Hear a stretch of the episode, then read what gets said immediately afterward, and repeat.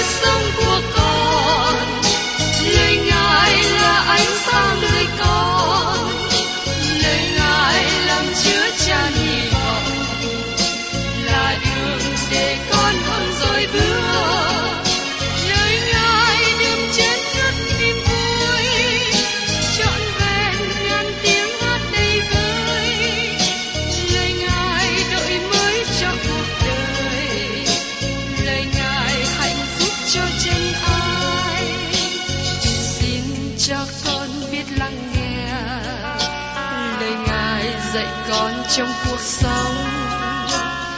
xin cho con biết lắng nghe lời ngài từng theo bước đời con. Xin cho con biết sẵn sàng chờ đợi và vẫn nghe theo chúa.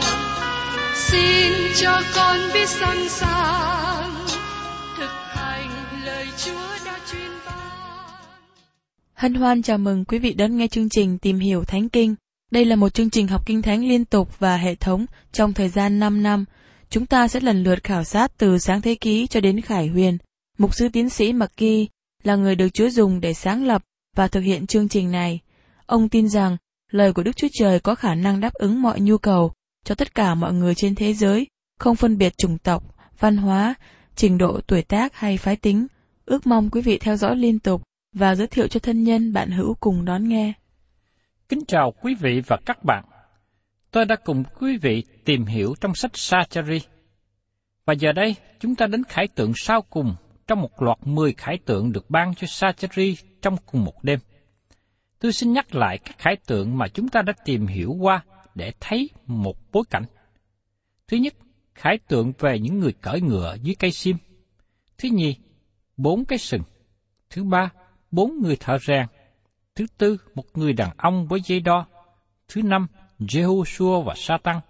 Thứ sáu, cái chồi và hòn đá với bãi mắt. Thứ bảy, chân đàn và hai cây olive. Thứ tám, cuộn sách bay. Thứ chín, người đàn bà trong Epha. Và giờ đây chúng ta đến khải tượng thứ mười về bốn chiếc xe. Tôi xin nhắc lại là có một số nhà giải nghĩa cho rằng chỉ có tám khải tượng, nhưng tôi thấy rõ rằng có tất cả mười khải tượng. Bây giờ, chúng ta cùng xem lời diễn đạt và ý nghĩa của khải tượng bốn chiếc xe. Trong Sacheri, đoạn 6 câu 1, ta lại ngước mắt lên và nhìn xem, này, có bốn cổ xe ra từ giữa hai hòn núi, và những núi ấy là núi bằng đồng. Sacheri nói rằng, ta lại ngước mắt lên và nhìn xem. Một lần nữa tỏ bài cho biết rằng mắt của ông vẫn mở ra khi thấy các khải tượng này. Đây không phải là một chim bao. Này, có bốn cổ xe ra từ giữa hai hòn núi, và những núi ấy là núi bằng đồng. Hầu hết những nhà giải nghĩa kinh thánh nổi tiếng đều đồng ý rằng hai hòn núi này là núi Sion và Olive, mà đó là nơi bốn chiếc xe này nằm trong thung lũng Kidron. Chúng ta đoán rằng có xe ngựa kéo các xe này và người cởi ngựa hay người điều khiển đang ngồi ở trên mỗi xe. Khi chúng ta đọc tiếp tục, chúng ta thấy điều này là sự thật. Bốn xe này có thể được giải nghĩa là chúng nó biểu tượng cho bốn nước lớn mà tiên tri Daniel đã thấy trong khải tượng của ông. Tất cả các nước này thuộc về dân ngoại, mà các nước này đã bị Đức Chúa Trời đoán xét. Một phần trong khải tượng của Daniel đã được ứng nghiệm chính xác. Bốn xe này có thể biểu tượng một cách rõ ràng. Do vậy, tôi có khuynh hướng nhìn thấy sự tương đồng về bốn xe này với khải tượng mà sứ đồ Giăng đã thấy về những ngày sau cùng, nói về tương lai. Trong khải quyền đoạn 6, mở ra với khải tượng của Giăng về thời kỳ đại nạn, mà nó được trình bày cho chúng ta về bốn người cởi ngựa. Và điều này rất là tương ứng với khải tượng của Sacheri về bốn chiếc xe. Chúng ta đã thấy khi tìm hiểu trong Sacheri đoạn 5, mà khải tượng này chủ yếu nói về sự phán xét với dân Israel, nhưng tiếp đến trong đoạn 6 này, nói đến sự phán xét của Đức Chúa Trời trên các quốc gia dân ngoại, mà đây là những quốc gia đàn áp dân sự của Đức Chúa Trời. Nó không những khải thị về sự phán xét trong quá khứ, nhưng cũng khải thị về sự phán xét sẽ đến trong tương lai vào thời kỳ đại nạn. Và những núi ấy là núi đồng. Đồng được biết có trong trái đất này từ thời kỳ rất sớm. Chúng ta có thể đi ngược trở lại lịch sử xa xưa trước đây với thời kỳ đồ đá cũ và đồ đá mới. Chúng ta thấy rằng đồng xuất hiện khởi sự thời kỳ khai hóa.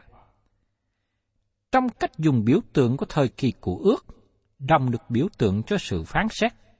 Đó là một trong những kim loại được dùng trong đền tạm để làm bàn thờ của lễ thiêu và chậu rửa.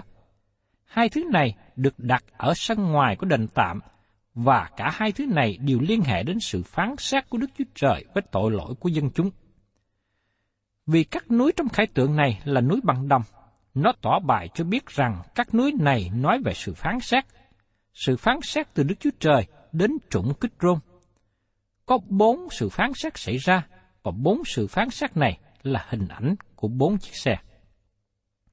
Mời quý vị xem tiếp trong Sa-cha-ri đoạn 6, câu 2 đến câu 3. Nơi cổ xe thứ nhất có những ngựa hồng, cổ xe thứ nhì ngựa ô, cổ xe thứ ba ngựa trắng, cổ xe thứ tư ngựa xám giá.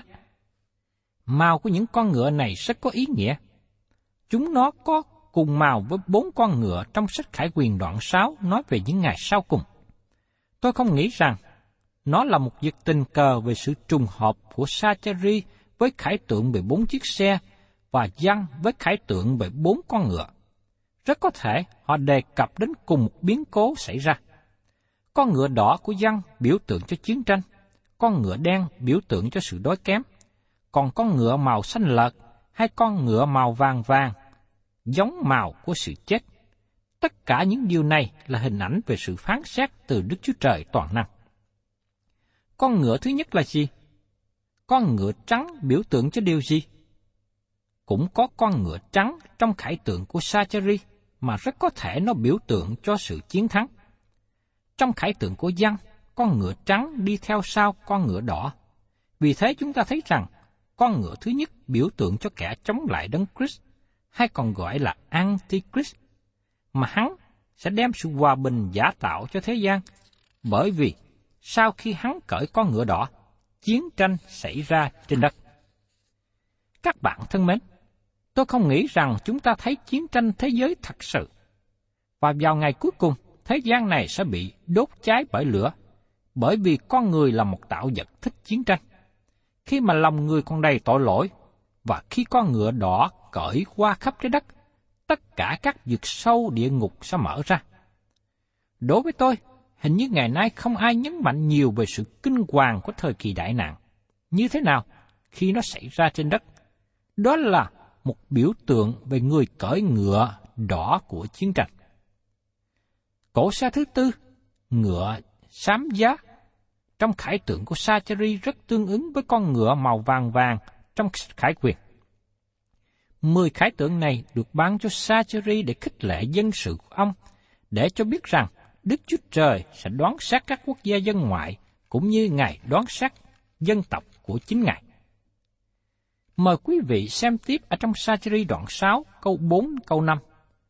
Đoạn ta cất tiếng hỏi thiên sứ nói cùng ta mà rằng, Thưa Chúa, những vật ấy là gì? Thiên sứ đáp cùng ta rằng, ấy là bốn gió trên trời, ra từ nơi mà chúng nó đứng trước mặt Chúa của khắp đất. Ấy là bốn gió trên trời. Bốn gió này là những thiên sứ. Nói một cách khác, các thiên sứ được giao trách nhiệm thực hiện sự phán xét trên các nước dân ngoại, như chúng ta thấy trong sách Khải Quyền. Giờ đây, chúng ta có được lời giải nghĩa. Trong Sacheri đoạn 6, câu 6 đến câu 7. Những ngựa ô gác xe kia kéo xe đến xứ phương Bắc và những ngựa trắng ra theo nó, còn những ngựa vá kéo ra đến xứ phương Nam. Kế sau những ngựa mạnh kéo ra và đòi trải đi qua lại khắp đất. Thiên sứ nói cùng ta rằng, đi đi và hãy chạy khắp đất. Vậy chúng nó trải đi qua lại khắp đất. Những con ngựa trắng và đen sẽ đi đến những nước phía Bắc, còn có những con ngựa vá đi xuống phía Nam. Và trong Sacheri đoạn 6 câu 8 nói tiếp, Đoạn, người gọi ta và nói với ta rằng, nay những ngựa ra đến phía Bắc đã làm cho thần ta yên lặng ở phương Bắc rồi. Xin chú ý, không có con ngựa nào đi về phía Tây. Nếu đi về phía Tây, nó sẽ rớt xuống biển địa Trung Hải. Cũng như không có con ngựa nào đi về phía Đông, bởi vì hướng đó là vùng sa mạc lớn của Ả Rập. Các con ngựa này đi lên phía Bắc và xuống phía Nam. Đó là hướng mà dân Israel đi ra thế giới bên ngoài. Các hướng này có nghĩa đơn giản rằng họ từ Israel đi ra khắp thế giới. Khái tượng này nói rằng con ngựa trắng và con ngựa đen đi lên phía Bắc. Riêng tôi tin rằng sự phán xét trong thời kỳ đại nạn bắt đầu với Nga Xô đi xuống đất Israel. Vì thế sự phán xét trước đi đến với các vua phía Bắc, đến Gót và Maroc ở phía Bắc.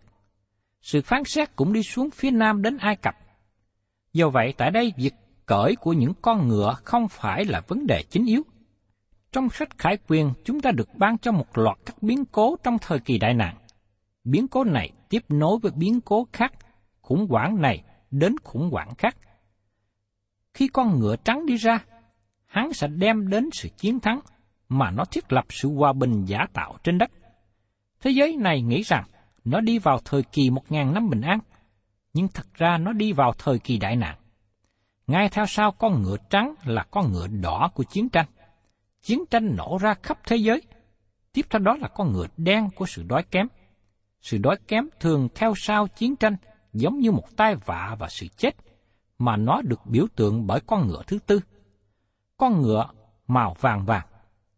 Điều này khác với chiếc xe thứ tư được ban cho trong khải tượng của Sachari.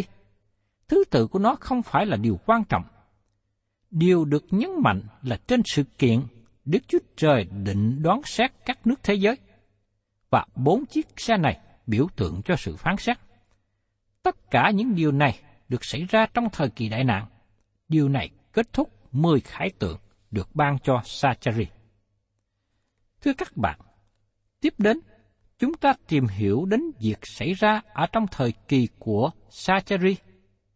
Mão Triều Thiên biểu tượng của Jehoshua. Mời quý vị xem tiếp trong Sacheri đoạn 6, câu 9 đến câu 10. Có lời của Đức giê va phán cùng ta rằng, ngươi khá lấy những kẻ khỏi phu tù trở về từ Hinda, từ Tobisa, từ Jedaja. Nội ngày đó, ngươi khá đến và vào nhà Josiah, con trai Sophoni, là chỗ chúng nó từ Babylon đã đến. Tại đây, chúng ta được ban cho tên của ba người mà họ đến từ Babylon. Họ không đến từ hai nhóm người còn sót lại hồi hương trở về xứ Israel. Một người tên là Hindai, có nghĩa là mạnh mẽ. Tobisa có nghĩa là sự nhân từ của Đức Chúa Trời. Và Je-gada có nghĩa là Đức Chúa Trời biết. Khi nối kết ý nghĩa của những tên này với nhau, tỏ bài rằng Đức Chúa Trời biết sự nhân từ của Ngài Ngài định đặt nước Ngài trên ngôi và Ngài sẽ làm điều đó trong phương cách mạnh mẽ, quyền năng. Điều gì xảy ra với biểu tượng Mão Triều? Nó là hình ảnh nói về Đấng Christ sẽ đến cai trị trên đất, mà điều này xảy ra trong tương lai. Mời các bạn xem tiếp ở trong Sacheri đoạn 6 câu 11. Hãy nhận lấy bạc và vàng làm mũ triều thiên đội trên đầu thầy tế lễ cả Jehoshua, con trai Yosadak Điều này hình như hơi lạ khi làm như thế. Tại sao họ đặt mão triều thiên trên đầu thầy tế lễ cả Jehoshua, thay vì đặt trên đầu Chorobaben là người ra từ dòng dõi của vua David? Lý do mà họ không đội mão trên Sorobaben là vì Đức Chúa Trời không có ý khôi phục lại dòng dõi của vua David lên ngôi trong thời điểm này. Sự kiện của vấn đề này được nói trong câu kế tiếp. Người sẽ được đội mão của vua David là Chúa Giêsu Christ khi Ngài đến trái đất này và thiết lập nước trời. Nhưng đội mão cho thầy tế lễ cả là một việc khác thường, bởi vì Đức Chúa Trời giữ chức vụ nhà vua và thầy tế lễ tách biệt nhau. Lời giải thích này được tìm thấy trong sự kiện Joshua là thầy tế lễ cả, được biểu tượng cho Chúa Giêsu Christ, thầy tế lễ thượng phẩm cho chúng ta ngày hôm nay. Trong thư Hebrew nói cho chúng ta biết, hãy xem xét thầy tế lễ thượng phẩm chúng ta. Chúa Giêsu Christ sau khi thăng thiên, Ngài đã về trời, trở thành thầy tế lễ thượng phẩm của chúng ta. Ngài đã vượt qua bức màn. Hiện nay, Ngài đang ngồi bên hữu ngai của Đức Chúa Trời và chờ đến khi kẻ thù nghịch được đặt dưới chân của Ngài. Chúa Giêsu sẽ đến và thiết lập nước Ngài trên đất này. Trong đoạn này, trình bày cho chúng ta hình ảnh về lễ đổi mão. Xin chú ý đến việc nối tiếp theo sách nhỏ của Sacheri này. Sau các khải tượng diễn tả về sự phán xét của Đức Chúa Trời đến trên dân tộc của Ngài và đến trên các nước của dân ngoại, chúng ta có điều này.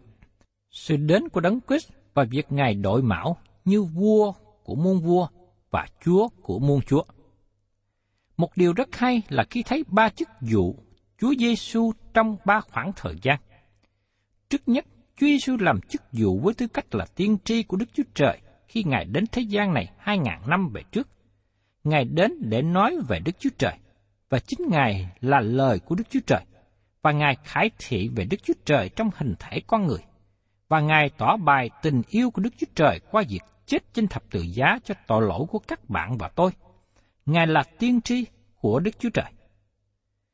Trong những ngày mà các bạn và tôi đang sống, Chúa Giêsu là thầy tế lễ của Đức Chúa Trời.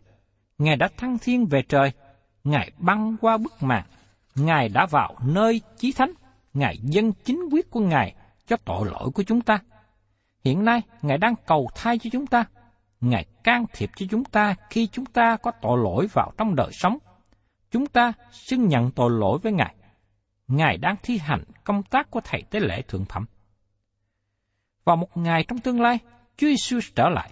Sách Khải Quyền nói rõ rằng, Chúa trở lại như là vua của muôn vua, Chúa của muôn chúa. Tiên tri, Thầy Tế lễ và vua là ba chức vụ của Đấng Christ. Giờ đây, Đấng Christ được trình bày với một hình ảnh biểu tượng khác. Mời quý vị xem tiếp ở trong Sajri đoạn 6 câu 12. Người khá nói cùng người rằng, Đức Sơ Ba dạng quân có phán như vậy. Này có một người tên là Chồi Móng, sẽ nứt ra từ chỗ người, và người ấy sẽ xây đền thờ Đức Giê-hô-va. Cái chồi hay là cái nhánh này không phải là tên của Jehoshua, nó là tên được nói tiên tri ban cho Chúa Giêsu. Ngài đã đến trên đất này cách đây hai ngàn năm về trước, giống như cái chồi ra từ đất khô, như được nói ở trong Esai đoạn 53 câu 2. Ngài đến thế gian này với hình thể con người, trong bản thể con người, và đến với một dân tộc mà trong thời điểm đó ở dưới sự đô hộ của đế quốc La Mã, mà đó là một điều ngạc nhiên. Ngài ra từ dòng dõi Ý Sai và trở nên một người bình thường, bởi vì vào thời điểm đó, Chúa Giêsu giáng sinh, dòng vua David đã rơi xuống mức nghèo nàn.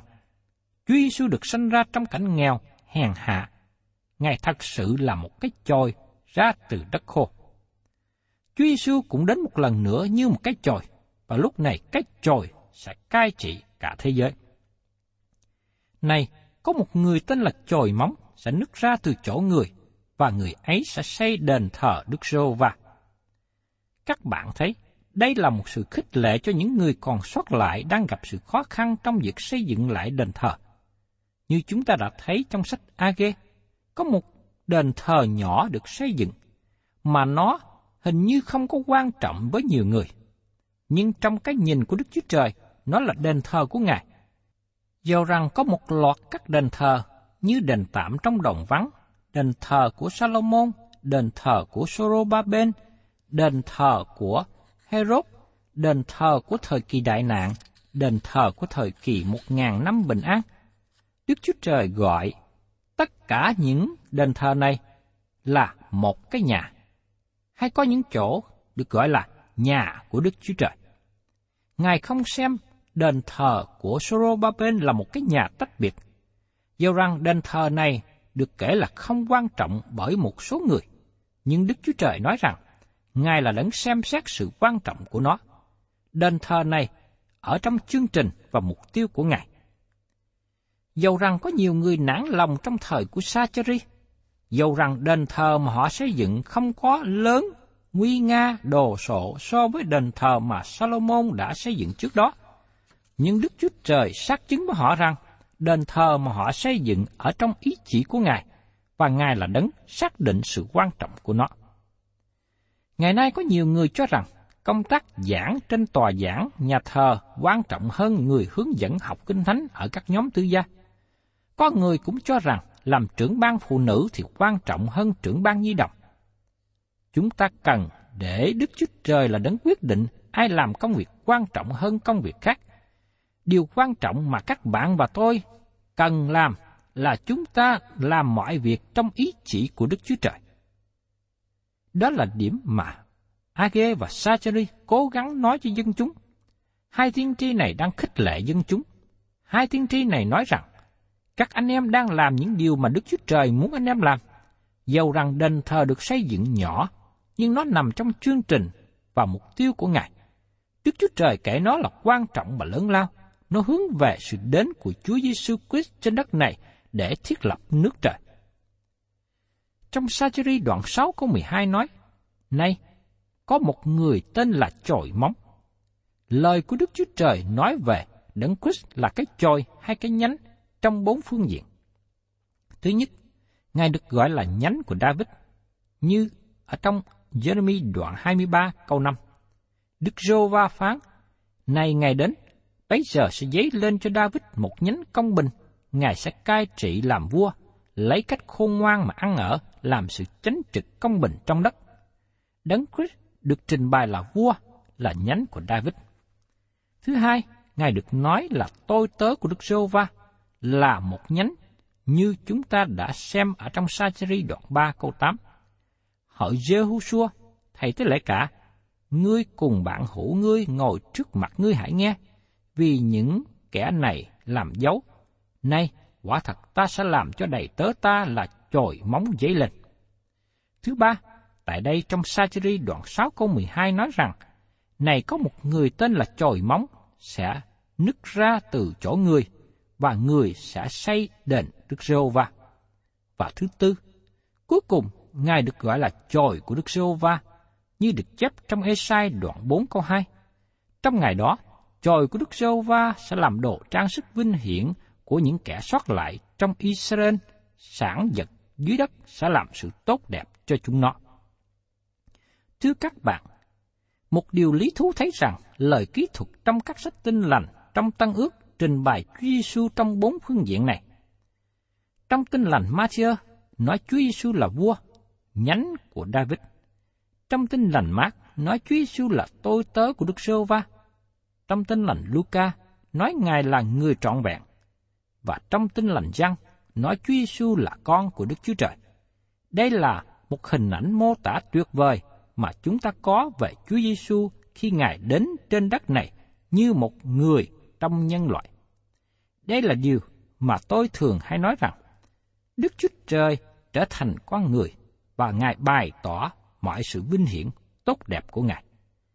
Thân chào tạm biệt quý vị và ước mong sẽ được đồng hành với quý vị để tiếp tục tìm hiểu phần còn lại ở trong sách tiên tri Sacheri.